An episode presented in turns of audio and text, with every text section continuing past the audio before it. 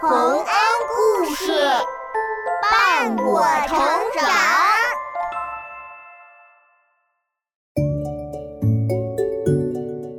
小朋友们，欢迎来到洪恩故事乐园。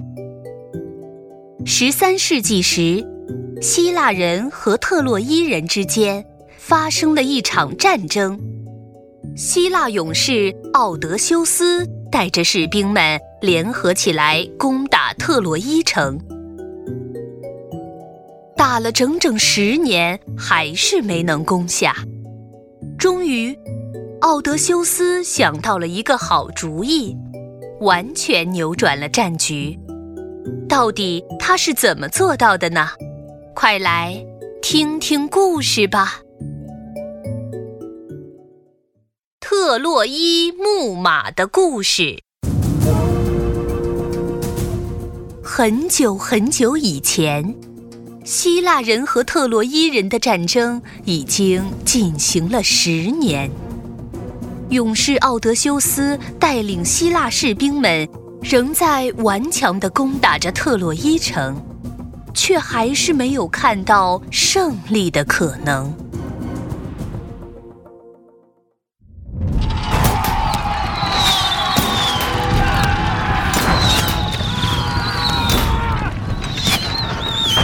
修斯，特洛伊城的防守太坚固了，怎么都冲不进去。今天就先到这里，西农，让大家撤退。避免更多伤亡。好，撤退，回营地。撤退，撤退，撤走，快撤，快走，交替掩护。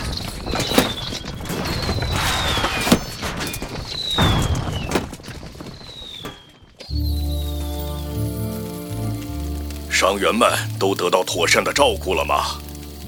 是的。十年了，这么打下去。也不是办法，啊，奥德修斯，你不是想要退缩了吧？哈哈哈，怎么会呢？我只是在想，也许现在我们该想点别的主意。我们希腊人都是勇士，不管你想到什么办法，我们都愿意去做。真的吗？那就先去砍树吧。砍砍树。希腊士兵们虽然摸不着头脑，但还是按奥德修斯所说的去砍了好多大树。哈哈哈！好，有了这么多木头，就能建造一个比特洛伊城墙还高的大木马了。建这个做什么？因为我要让勇士们藏在木马的肚子里，等特洛伊人把木马带进城里之后，就从木马里跳出来，和城外的士兵们里应外合。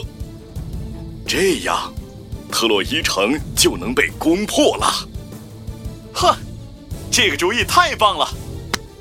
嘘，小声点儿，让人听见走漏了消息就不好了。明白了，我一定会严守秘密的。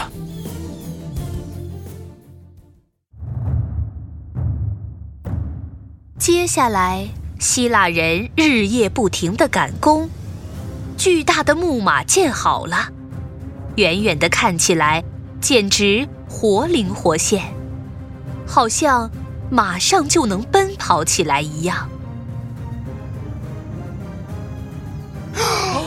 天哪！太像真的了，是是，漂亮啊！奥德修斯，现在就让勇士们钻到木马肚子里吧。不，还有一项很重要的工作没有人承担呢。为了防止特洛伊人看见木马却不拉进城，我需要一个人去劝说特洛伊人，让他们非把木马拉进城里不可。我倒是愿意去，可是要怎么劝呢？所以得用一点点计谋呀！啊，来，你听我说啊，这样，这样，然后这样。奥德修斯把计谋告诉了西农。到了计划实施的那一天，希腊军队先放火烧毁了营帐，假装撤离，只留下了装满勇士们的大木马，而西农也躲在了木马下面。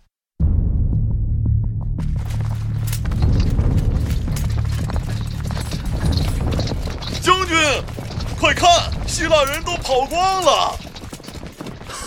哈哈哈哈！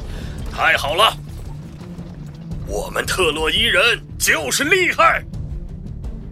哦，厉害，厉害，厉害，厉害！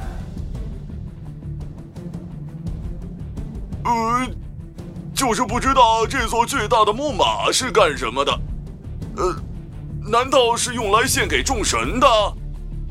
哎，那我们把它烧了，献给天神吧。对，烧了它。不，不如推进海里，献给海神。嗯，献给海神。还好奥德修斯预料到了这些，让我先躲在这里。下面该我出场了。哎呀！啊，这里有个人！啊！不不不不不！不要杀我！你是谁？我我我原本只是个普通的士兵，可希腊人选中了我，让我当祭品，要杀了我献给神。我好不容易才逃出来，在这里躲了好几天，没有吃的，没有喝的，连厕所都不敢去。好可怜啊！太可怜了，希腊士兵真是。喂，你不用怕，希腊人已经逃跑了。呃，可是，可是现在我又被你们抓住了。不管你们是要仁慈的放过我，还是像希腊人那样杀掉我，我都没有办法。我们才不会和希腊人一样。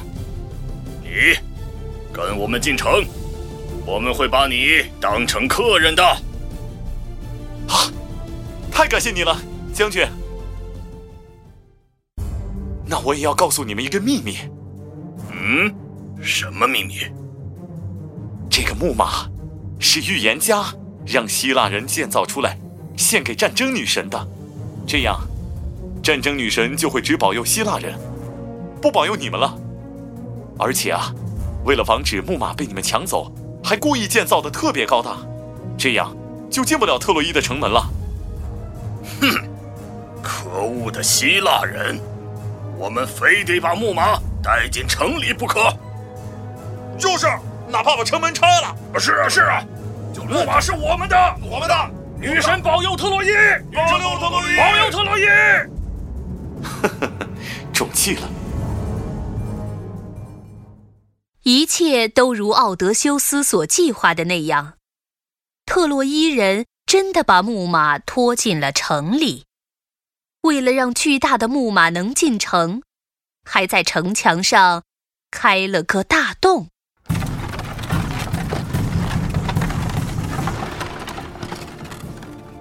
哈哈哈哈哈哈！大家尽情的喝酒庆祝吧！没用的希腊人逃走了，还给我们留下了雄伟的木马！哈哈哈哈哈哈！干杯！干杯！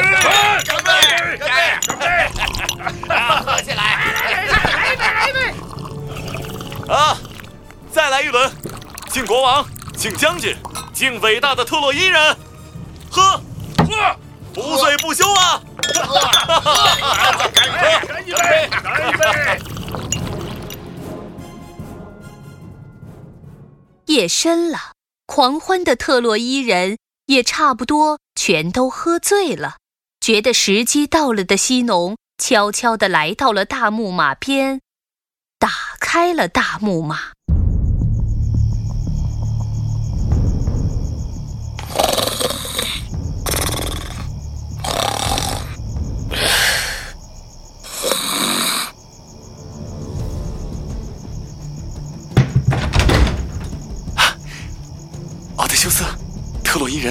都醉倒了。好，该我们上场了。希腊的勇士们，取得胜利的时刻到了，拿出你们的勇气，攻下特洛伊城！战斗！战斗！战斗！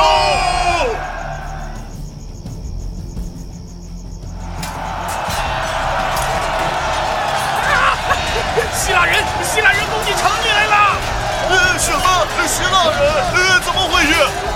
呃，我的想法呢？我的盾牌去哪了？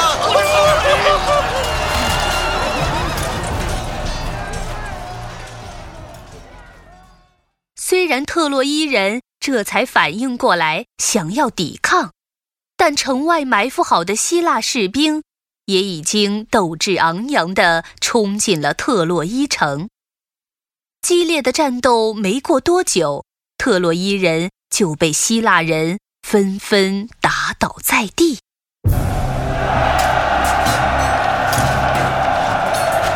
投降吧，特洛伊人！我我是不会投降的，士兵们继续战斗！没有士兵们了，就只剩我一个了。还是放弃吧，战争结束了，让士兵们回家，不要再做没有用的牺牲了。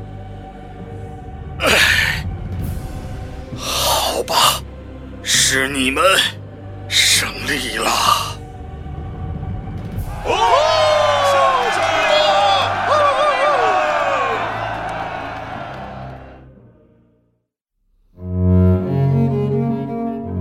小朋友们，希腊人凭着智慧和勇气，成功的占领了特洛伊城。